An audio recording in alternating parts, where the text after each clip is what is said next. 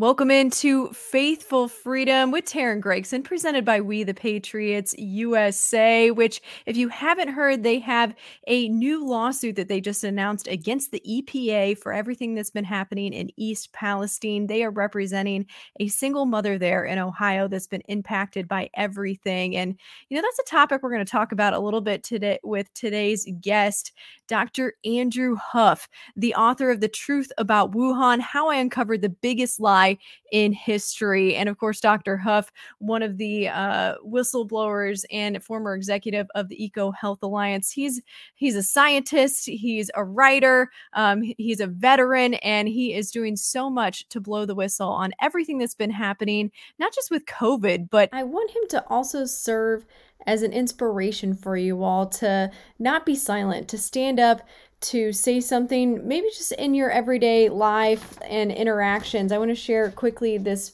brief email that I received from a viewer, and you guys can all email me if you'd like, Taryn@WeThePatriotsUSA.org, if you've got a story or any, or a comment or a question. But this audience member who's pregnant had an incident at her doctor's office. She said, quote, "I do enjoy my primary practice and have never had an issue the entire pregnancy until this last visit. The protocol is optional masking, not required masking. Unfortunately, this physician placed her own political preference into the visit and refused to treat me when she asked me my COVID vaccine status. Totally neglect, and so I absolutely escalated this situation. My plan was to provide the evidence-based practice and attach legal documentation to it, but in the lapse of 24 hours, I received a phone call from my hospital with an apology as to what occurred during that scheduled appointment. I do not have to mask. Thank you for standing for correct medicine and providing essential information that otherwise would be censored." Well, thank you for taking a stand, because if you call them out on it, if you push back, things can happen. You can make a difference, and you can help to push us forward in all of this. And someone who is doing so and who has been this entire time, Dr. Andrew Huff, we're going to speak to him in just a moment. Where do we go from here? Because the battle has just begun. As eyes open, we continue to arm ourselves with the truth in all aspects of our lives, asking questions and relentlessly searching for answers, educating ourselves and forging a new path forward. Hear from real people faithfully pursuing freedom.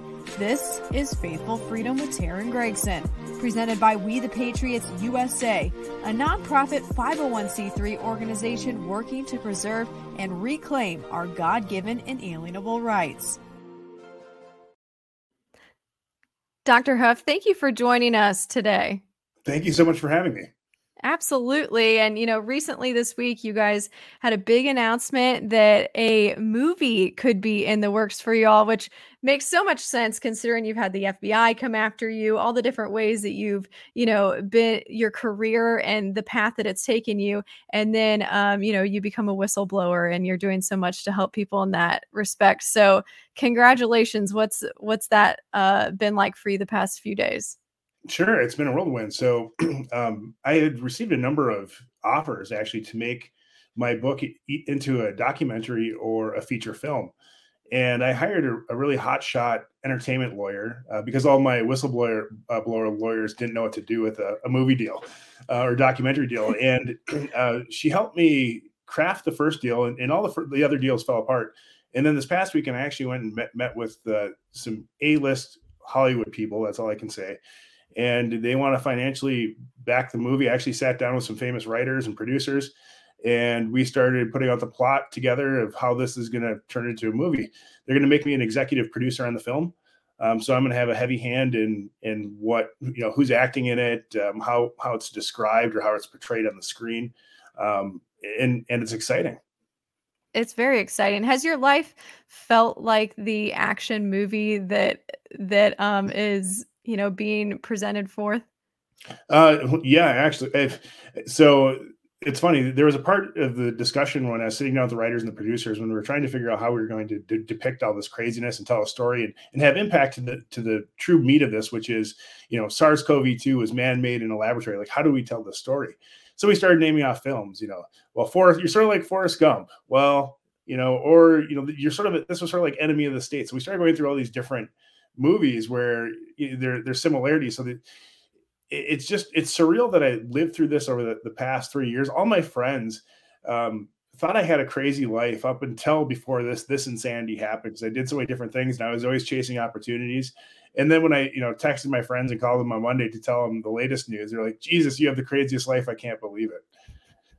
And then as all of this is unfolding, you know, one of the most recent articles that we've seen out of the media finally talking about, you know, many things that we've known for several years now, quite frankly, having to do with the pandemic, the Washington Journal, you know, coming out and saying that this was indeed probably constructed in a lab, something that you've been talking about with your whole books about.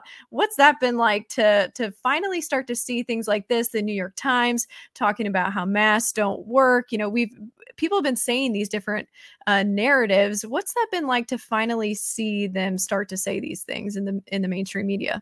Well, you should probably listen to your fringe epidemiologists and conspiracy theorists. I mean, that's how they tried to smear us and how they tried to paint us. And just think back over the past 3 years, about all the independent voices and scientists that had been saying these things, and we were just heavily censored and suppressed. So going forward, I hope that people like myself and a number of other scientists and epidemiologists have more say and they listen to us, because we've always been these people. We've always been telling the truth. We've always been putting forward good science, good policy. And I think we shouldn't have so much focus on the past personalities that have been on TV or in the media. And I think people like Martin Kuldorf, Jay Bhattacharya, myself, Dr. Robert Malone, Dr. McCullough, we're the real experts, and hopefully we get to talk and set the narrative about health policy and science going forward. And it was the Wall Street Journal, excuse me, I said that incorrectly. Do you think that what sort of motive might be behind them now slow rolling out this information? Sure. So there's a number of things all happening simultaneously, and we could really get into the weeds here. And I'll try to start off light and superficially. So the report this weekend, well, I think the report came out this weekend is, I think I've still been under surveillance, but not like I was a year ago where they're trying to either kill me, conduct surveillance, make me go crazy, all that insanity. That has stopped. And I know that my conversations are still being tapped and I'm being watched and followed. That's fine. I'm not breaking the law.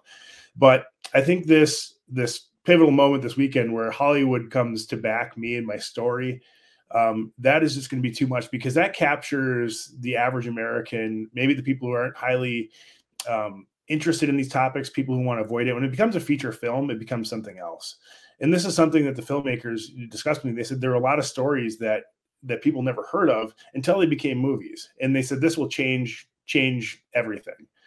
And then with the big names that became to support the movie, both, you know, in verbal support, but also monetary support, it totally changes what the government's calculation is, what the pharmaceutical industry's calculation is. So that's probably part of this report coming out. The other thing is that these requests for reports from the National Laboratory System, which I used to be a part of, they take time, and it was probably in the queue, and they want to get ahead of bad information before someone else points at them and says, you screwed up. So if this report was already in the works through the Department of Energy at Los Alamos National Laboratory, that's where this report came from, they probably expedited it because there's going to be a number of hearings in the next few weeks in both the House and in the Senate, which will probably reveal a lot of this information. They don't want to look bad. They don't want to look stupid. The career bureaucrats and technocrats have a lot to lose. I mean, they can get fired, or they can get put at desks where they don't do anything if they don't get fired. That happens more often than not. I've known a few over the years where that's happened to them. So that's sort of the all the variables that are in the mix. If you look, you know, bigger picture here, what's going on? You know, everyone's probably noticed that there's been a real ramping up of, you know, tensions between Russia, China, Ukraine, and it seemed like the globalist parties like the World Economic Foundation, the corporations that are part of that, and world leaders that bought into this false BS narrative, the lockdown policy, these dangerous jabs, are all looking for an excuse to be able to get out of this and not address it. And that's why, you know, it's important for the audience to understand, like, we need to have, let cooler heads prevail here. I think what they're trying to do, again, is distract us all with a war. And I think everyone in the United States sort of has that sense. If you look at the opinion polls from both the left and the right, nobody's really a fan of, you know, the U.S. getting involved in World War III with nuclear powers. I mean, that's just a terrible idea. Even though Ukraine is begging for us to send them more support, more aids, more troops, get involved, bring our NATO partners into it. So all just so Ukraine can be part of NATO. And if it weren't for platforms like yours and a lot of, I guess, the alternative media out there, we might be in a much darker place right now. And I'm thankful to you and actually all the other small platforms that help elevate people like myself, because otherwise the mainstream media would probably have us walking into World War III. And, you know, we appreciate all of you taking the time to go on all these different shows. There's so many out there now. So it makes a difference that all of these viewers and listeners can hear it, no matter who they're consuming it from. And so that's important. I totally am on board with that theory about, you know, the war being a distraction and alternative motives with Ukraine and NATO and everything. But what about Russia being the one that started the war? How does that play into that theory? Well, there's certain things you can do. Like the calculation that you can look at here is that one side has to do things to provoke the other side. So before this all kicked off, Russia handed Ukraine a treaty agreement saying, if you don't join NATO, we won't invade you or we'll de-escalate this. Well, they refused to sign. And then Russia began to stack up forces. And I think within Russia, they suffered quite a bit from the pandemic as well. And they also, I don't know if their lockdown policies were as strict, but they implemented many of the same measures that Western governments did. I don't think to the same extreme as the United States did. Actually, the United States is one of the most totalitarian, if I can get that split out, totalitarian. I know it's totalitarian. Thank you. Places that one of the most totalitarian places in the world, next to maybe Australia. So when you think about that, it's rather chilling. But for Russia to invade when they did, it was probably just the opportune moment for a lot of different reasons. Mm-hmm. I would agree. I would agree with that. And I think many people listening would. And before we start to talk more about the Wuhan truth and dig into that a little bit more, I want to bring up, you know, something that you talked about a little bit last year after the raid on your house in October of 2022 by the FBI and the Michigan State Police. Then we kind of started to hear, you know, about how some of that info that was maybe taken from your house during that had to do with your charting out of the food and ag systems when you were working alongside the Department of Homeland Security, and how you were kind of tracking the big ag and the food supply systems, their security, their vulnerability, and how someone would maybe attack these facilities. And then fast forward, now we've been seeing these different things happening to our food supply through, you know, different food suppliers that have had, you know, catastrophes in their manufacturing facilities. You know, obviously we've heard a lot about the bird flu and different diseases and cattle dying and all this stuff. And then now we have all of these, you know, derailments, explosion, toxic chemical leaks, all of this different things. And, you know, there's more, if you follow some of the fringe media, there are a lot more popping up than the media is talking about too. It's pretty crazy what's been happening over the past couple weeks. How do you fit those? Do you fit those together with what you've known about the food and ag systems too? Yes. So some of it fits together. So the backstory is, they weren't really raids on my house. They were straight up illegal break-ins, probably conducted under the guise of the Patriot Act. And how I know is the Michigan State Police and the FBI, or I should say unknown federal agents, which could have also been the CIA or Defense Intelligence Agency. I caught them trespassing my property. So that was a year into it. But the strange thing is, when I first moved from Silicon Valley to Michigan, in the late fall, early winter of 2019, I had a hard drive go missing. And I didn't think anything of it. I had moved across the country, but I was certain I had this thing in a safe and it was gone. And I'm like, this is the strangest thing ever. Didn't think anything of it. Well, I knew about COVID. COVID happens first year. And then when this harassment starts happening in my life, I'm speaking with a man that I suspect, and I actually tell him on the telephone that you're CIA. And he knows everything about EcoHealth Alliance. He knows all the details of the research. He knows way too much information. Well, what do you tell a spook who's lying to you? You don't tell him the truth. So as a test, I told him that I had the missing SARS coronavirus sequences, because I know that EcoHealth Alliance probably had these missing sequences. And the next day, this data set goes missing from a safe in my house. So there's the people that can crack safes without being undetected. I mean, there are CIA expert burglars at this that often are locksmiths. And there's a lot of paperwork, materials you can read about this online, but they break into embassies and steal things from our enemies. So they had one of those people come up to my house, and what I suspect was the Chinese or someone came in and took this thing. And sometimes intelligence agencies work with foreign governments to do illegal activities domestically. That's a fact. So if the U.S. government wants someone harassed in the U.S., they might partner up with Canadians, Israelis, the Chinese, I think in my case. Well, you know, they're sort of stupid because they didn't really realize the actual things that I had. So back early in my career as a PhD student, I worked for a Department of Homeland Security Center of Excellence, where I actually developed the analysis, I should say, of the what's called criticality data for the U.S. food and agriculture system. So I had created basically the attack list for all of U.S. food and agriculture, for the most critical systems and facilities in the United States. And I actually had all the attack vector data on. So how you would destroy it. So burning it down, arson, destruction. Could we use that facility to intentionally contaminate food supply? So basically use the food system as a chemical or biological delivery weapon. And I was an expert in this. I'm one of few, very few in the world. There's probably only about 5 of us left because they sort of quit funding and doing that work years ago. So I had all the data for it. This data set was called FASTCat, and it was officially used in the National Infrastructure Protection Plan, which is a big deal for the Department of Homeland Security, for this thing called the DHS data calls, where they collect all this national security data from corporations and state governments. Well, I finally get the time when the harassment eases up on me to do the analysis of comparing the attack list against the actual facilities that get hit. And it's like 99.9% match.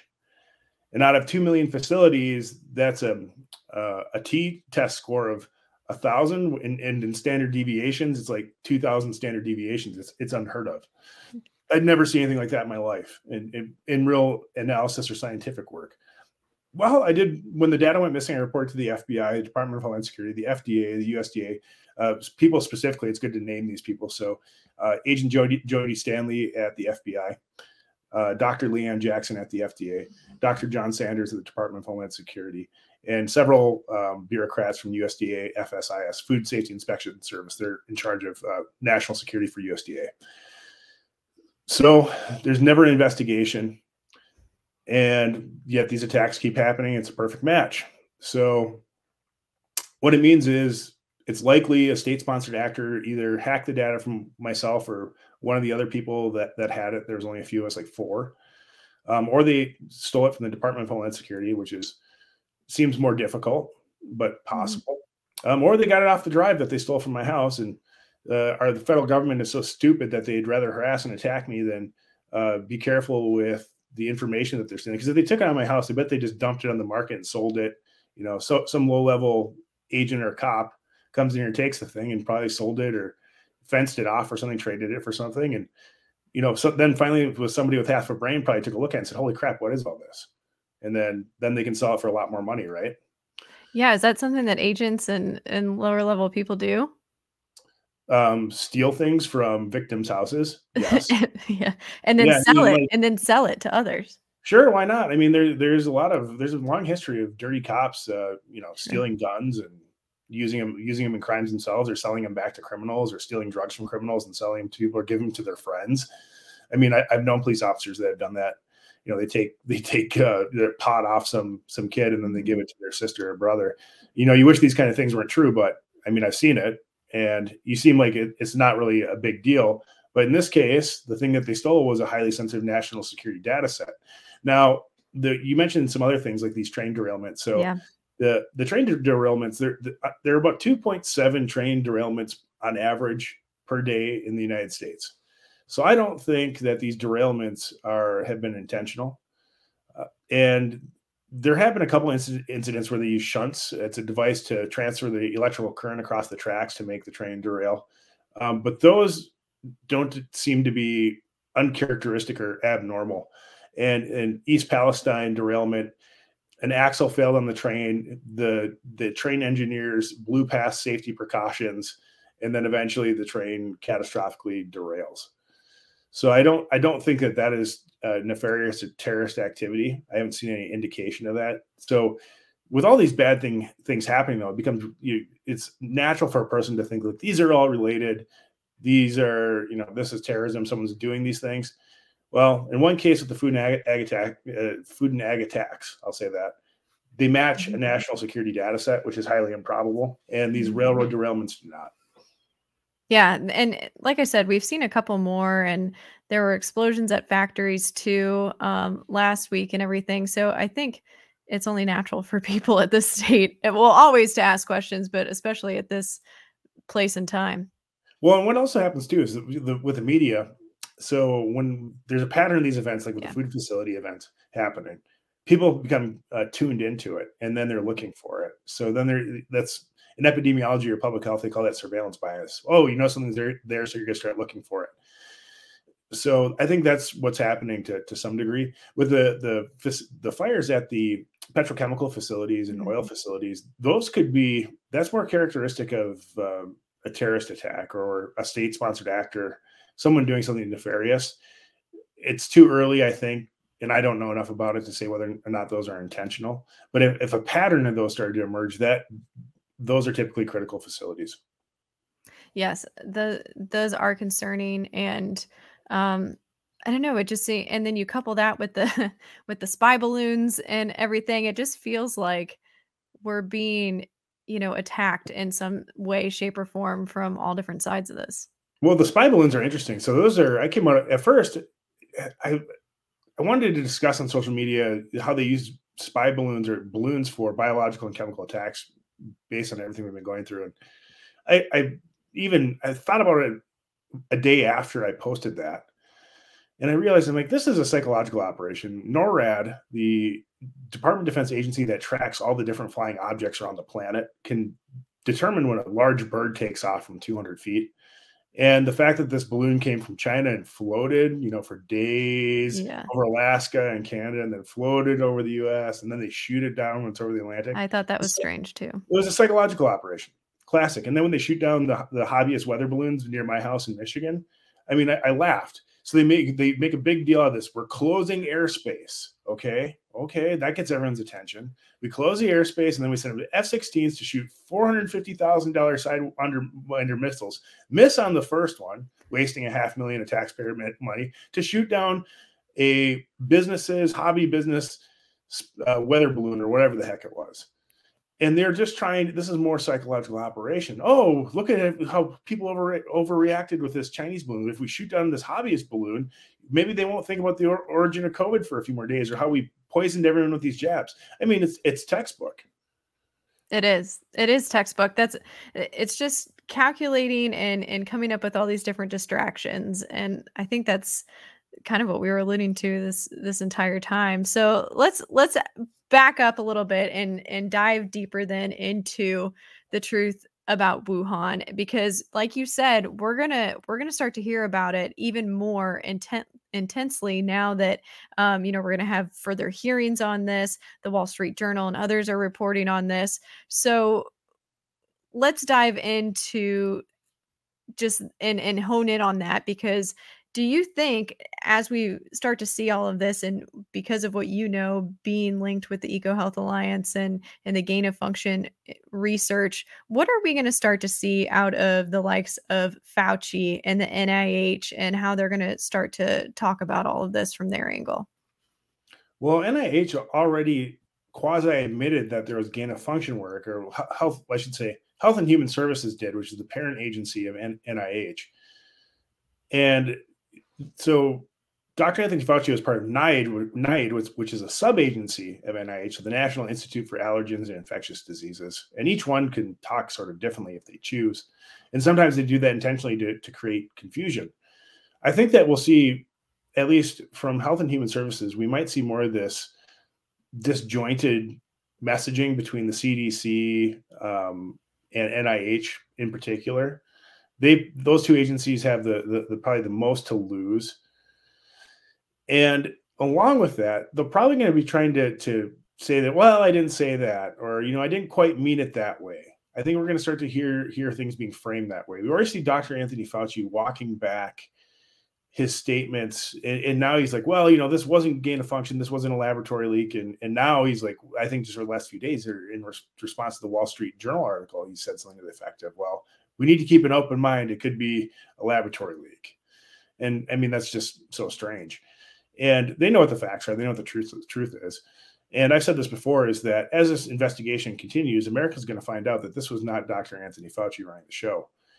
He was partly responsible for this, but the emergency use authorization and the procurement for the mRNA jabs came from the Department of Defense.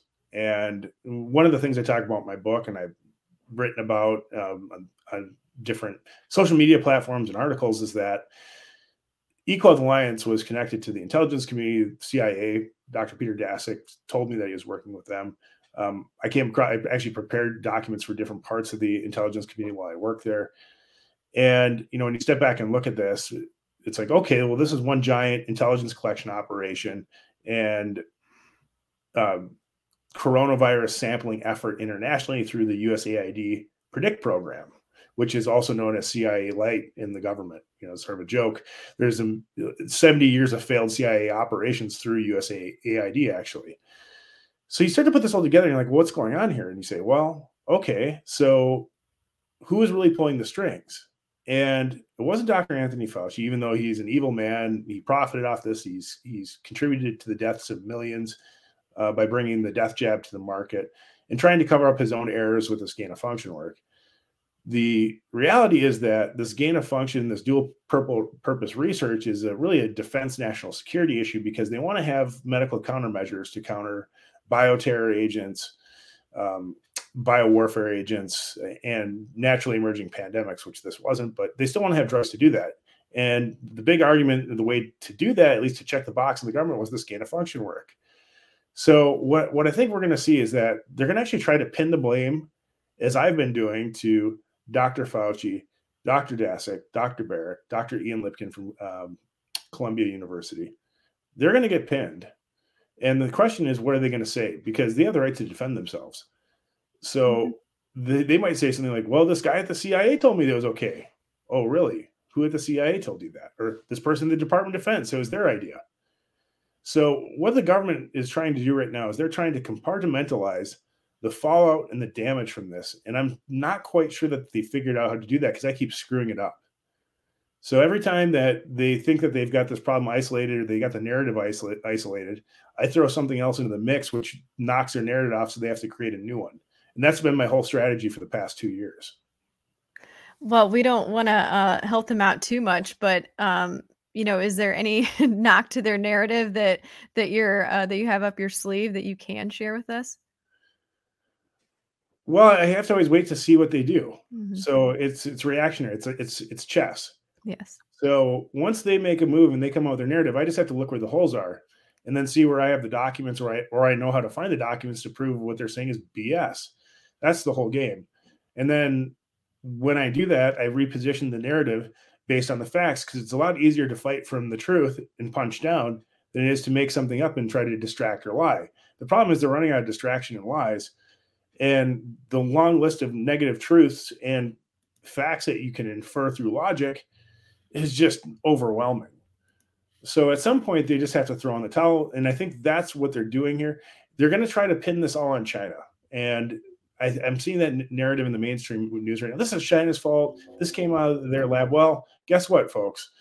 China wouldn't have any of this biotechnology unless we gave it to them first. And that's really the real problem here. We gave them the technology to do this. It wasn't the money. They didn't need the money. That was just a contract vehicle to make it look legit. What they needed was the biotechnology. And I want to know which idiot in the government thought that this was a good idea to give the Chinese this biotechnology, because I actually questioned it when I worked at EcoHealth Alliance, not knowing what we were really doing. I was concerned that the Chinese might lie to EcoHealth Alliance, steal from EcoHealth Alliance. I was trying to protect the company, but I said to my boss, Dr. Peter Daszak, at the meeting, and the other executives, Dr. Kevin Olivol, Dr. John Epstein, Dr. Billy Koresh, I said, aren't we the slightest bit worried that China is going to steal from us or do something or screw this up in some way? I mean, because China with American companies, that's what they do, lie, cheat, and steal. And, oh, no, everything's going to be just fine. This is, paraphrasing Dr. Daszak here. This is going to be just fine. We're going to do the work. Well, okay, sure, boss. And everyone has a boss or a supervisor at the end of the day, even CEOs and executives. And, okay, sure, you know more than I do. This could be fine. But, fast forward, I guess, 3 years later to the outbreak and today, 5 years later, 6 years, look at the mess we're in. And someone in the U.S. government must have known. Well, I know for a fact that people from USAID knew, and I know for a fact that people from the State Department knew.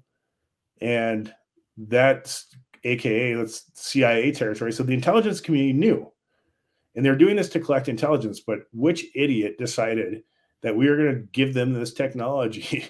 Like, can you imagine us giving China enriched uranium and instructions on how to make our style thermonuclear weapons? I mean, no. So why did we do this? But like you said, we've given China so many other things, when it comes to our businesses, our technology, pharmaceutical technology. They make pretty much all of the drugs that Americans consume, as far as pharmaceuticals go. You talk about microchips, naming all of these different things that we have just basically handed the reins over to China to do. So why not this, right? Well, I think it's simpler than that. I think Dr. Anthony Fauci actually said this after I did one of these narrative shifts on them. Well, we needed to see what was going on in their laboratory, and I had been using that as a talking point. And then they took it away from me as a talking point by having Dr. Anthony Fauci say it. Well, no, you guys are sort of stupid. Why does a NIH sub-agency director of NIAID care what's going on at the Wuhan Institute of Virology? You're working a research center for NIH. It's not like intelligence is your job, buddy. But not many people in the media caught on to that, and I pointed that out. So this was primarily about intelligence collection, and it was a really stupid move. And someone in the IC, I think, is going to have to pay for this. And I don't know if it's DIA or CIA technically, the Defense Intelligence Agency or Central Intelligence Agency, but it's one of the two. Given, your background and you seeing how things work, I mean, everybody knows what a fall guy is. Are you anticipating that they're going to put a fall person out there in all of this? Well, I think there's multiple, and I think it's the people that I just named. Dr. Daszak will not survive this. Dr. Fauci will not either. But they are mid-level players, in my opinion. Mm-hmm. And I don't know enough to call out who the people are who are higher up that are to blame. And they would be either career, mid-level, senior executive staff people, I'm guessing, or bipartisan, uniparty types that carried on across administrations, because the reality is that this work and this plan probably was concocted around 2008 or 9, put into action by 2010 or 11, operationalized formally probably like in 2012 or 2013. And so when you look at who was in office when, I mean, a lot of this looks like potentially the Obama administration, but then it carries on to the Trump administration. So it's hard to say. Do you give it that timeline based on, the patents and such that were on SARS-CoV-2 and the vaccine in 2013 and, how much time it takes place to get to that point? Or what are you basing that timeline on? Yeah, two different timeline paths. So one is what I'd call the intelligence collection timeline. So the different intelligence programs that I'm aware of and when they were collecting information and how they're collecting them, how they were collecting different types of data or information. A lot of that traces back to, I'd say, 2008-ish. Mm-hmm. Then if you look at the patents, the publications, the gain of function work through EcoHealth Alliance really kicks off under USAID. And if you look at this USAID program, it really takes off in 2008 or 2009. So how these typically work, these programs, is that they need to operate and build the relationships with the foreign governments where you want to do these work and collect these samples. You're just not going to show up as a Westerner and say, hey, I'm from America. Give me all your samples. I got some money for you. They're going to be like, oh, you're CIA. Get the hell out of here. I mean, that's really how it works. Every time I show up working for the government, they're like CIA. And they're like, oh, well, you could be right. I see why you think that of me. But so there's a socialization period where they get people comfortable. And then maybe even all the people working on the program don't realize what it is. And then at some point, there's a flip where they bring people into the know. And then maybe they have leverage on them. Maybe they feel like they can trust them. Who knows?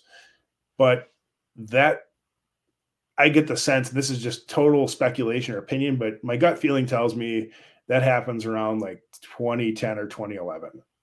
And they had the United States government had this problem specifically with the Wuhan Institute of Virology and the history there of it being developed by the French and then them being kicked out and the U.S. coming in. That's a problem for the West. And since they already had this PREDICT program in place, it was probably a smooth way to transition in. And the Chinese just thinks we're all spies anyways, but it was a trade. You know, we'll give you this advanced biotechnology and you let us see what's going on in your laboratory. And of course the Chinese were okay. Sure, we'll show you this hallway over here. Come check out our hallway. There's nothing going on over here. You know, and stand for a bunch of pictures, take pictures with Americans. We're doing great work together. I've had to pose for some of these pictures. It's the worst feeling in the world. Me being a national security guy, one time actually I had to pose for a picture with a very high-level senior Communist Party official who I knew was an evil SOB. And, oh, this is good for the country. Pose with this guy. And my mentor was with me, Colonel John Hoffman. And we're standing with each other with the most military straight face, you know, and everyone else is smiling in this picture and we're trying to stand up in the back. And yeah, it's just uncomfortable. We people know, and you don't want to be caught up in that situation or those business dealings if you're someone like me, but this is the reality. It's very slimy. It feels very slimy when you're a part of it. And I realized I wasn't making progress when I was working directly in national security and biosecurity and pandemics for the government. And that's why I got away from it. One of the reasons. And then now, you know, I notice how you're talking about then, you know, how China is going to start to adjust their narrative behind all of this too, because that's obviously the other side of what we're talking about here. You know, China, they're making you pose for these pictures to make it look good on their end. You know, they're going to start to try to make it look good on their end and pin things on the US and, you know, these jabs that they rolled out are killing people, things like that. That's the kind of narrative, which obviously is true.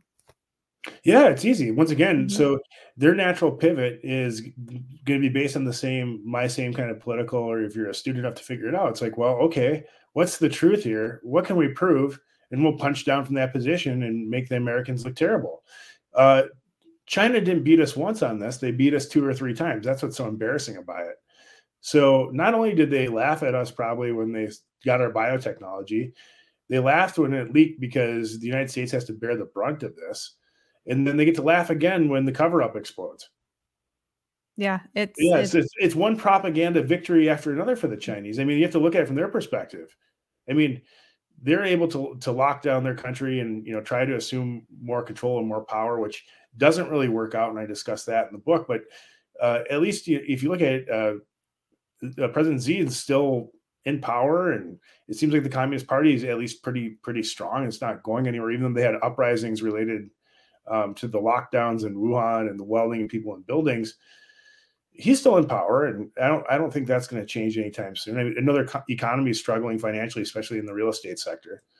They have problems, but it's easy for them to take propaganda laps and victories around this one issue on us because we continue to fail and we continue to screw it up. And I think that's what, you know, like you're alluding to with China, how the, you know, the powers that be are still there, still in their position. And I think that's what so many people are afraid of, you know, overall, whether that means the global players, that whether that means people within the intelligence agency or in our government and things like that, that, you know, yes, these fall guys are going to happen, but really is anything going to change? Well, so there's simple. I mean, there's issues that are on the periphery of this problem that we have with the gain of function work in China is that we need to be developing and manufacturing more products in the United States, mm-hmm. even if it's at a higher cost. I mean, we're seeing inflation now in the cost of it, and the solution is to print more money. Well, that just drives up costs further. So if anything that this inflation period has showed us is that Americans actually, we can tolerate higher prices, but we can't tolerate the international security issues. Those pose a bigger long-term threat, and they're also a strategic threat to the United States if war does break out. I mean, think about if we actually get into an armed conflict with China. Do you know how many supply chains are going to shut down? And not just in like in the immediate sense, within 30 days, there'll be severe supply chain disruptions for 2 years, because many of the heavy industrial equipment and parts that we order are made in China, and they take a year to 2 years to manufacture. Some of these, I probably shouldn't say because it's a national security issue, but I can say that there's certain components that you can order certain components in water processing and refinement, sanitation, and in electricity generation. If they were destroyed, it would take 2 to 3 years for those components to be replaced, and you can't lose many of them before you have a real serious issue in the United States. Yeah, that's very interesting that you're saying there. Basically, we think everything is being made over there, but it's worse than we can even imagine what would happen, I think, is what you're alluding to.